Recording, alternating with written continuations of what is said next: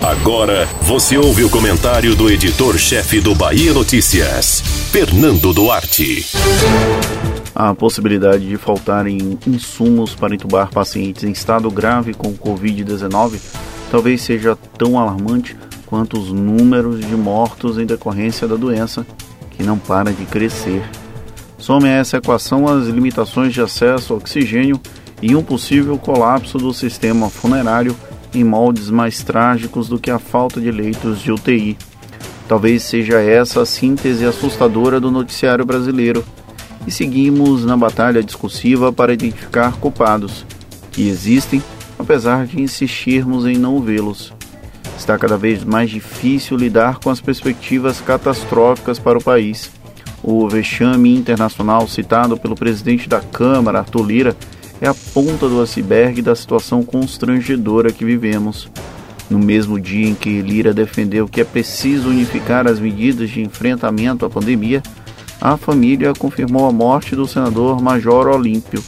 O falecimento precoce dele, aos 58 anos, poderia simbolizar todas as contradições do processo político brasileiro.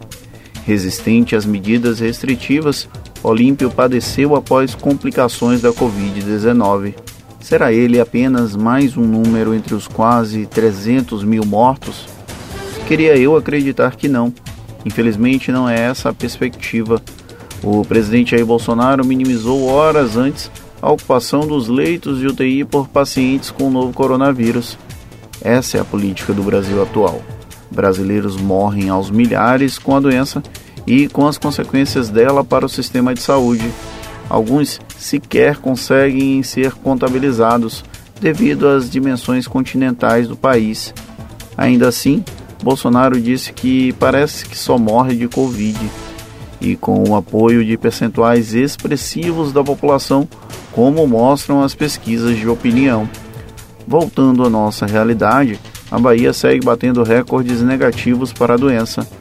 Além do maior número de internados com Covid-19, o estado teve nesta quinta-feira, mais conhecido como ontem, o maior número de mortos registrados em 24 horas, 153.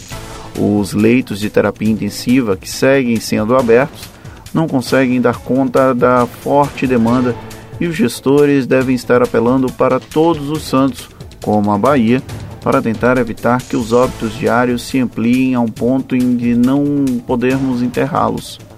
O governador Rui Costa já trata como colapso e o prefeito de Salvador, Bruno Reis, só evita usar o termo, apesar de admitir a gravidade do momento. Todos nós seguimos como espectadores da maior tragédia humanitária da nossa história. Até quando vamos seguir apenas procurando culpados? Até quando vamos assistir os números de mortos subirem e fingir naturalidade com o caos à nossa volta? Até quando vamos seguir perguntando? Até quando? Você ouviu o comentário do editor-chefe do Bahia Notícias, Fernando Duarte.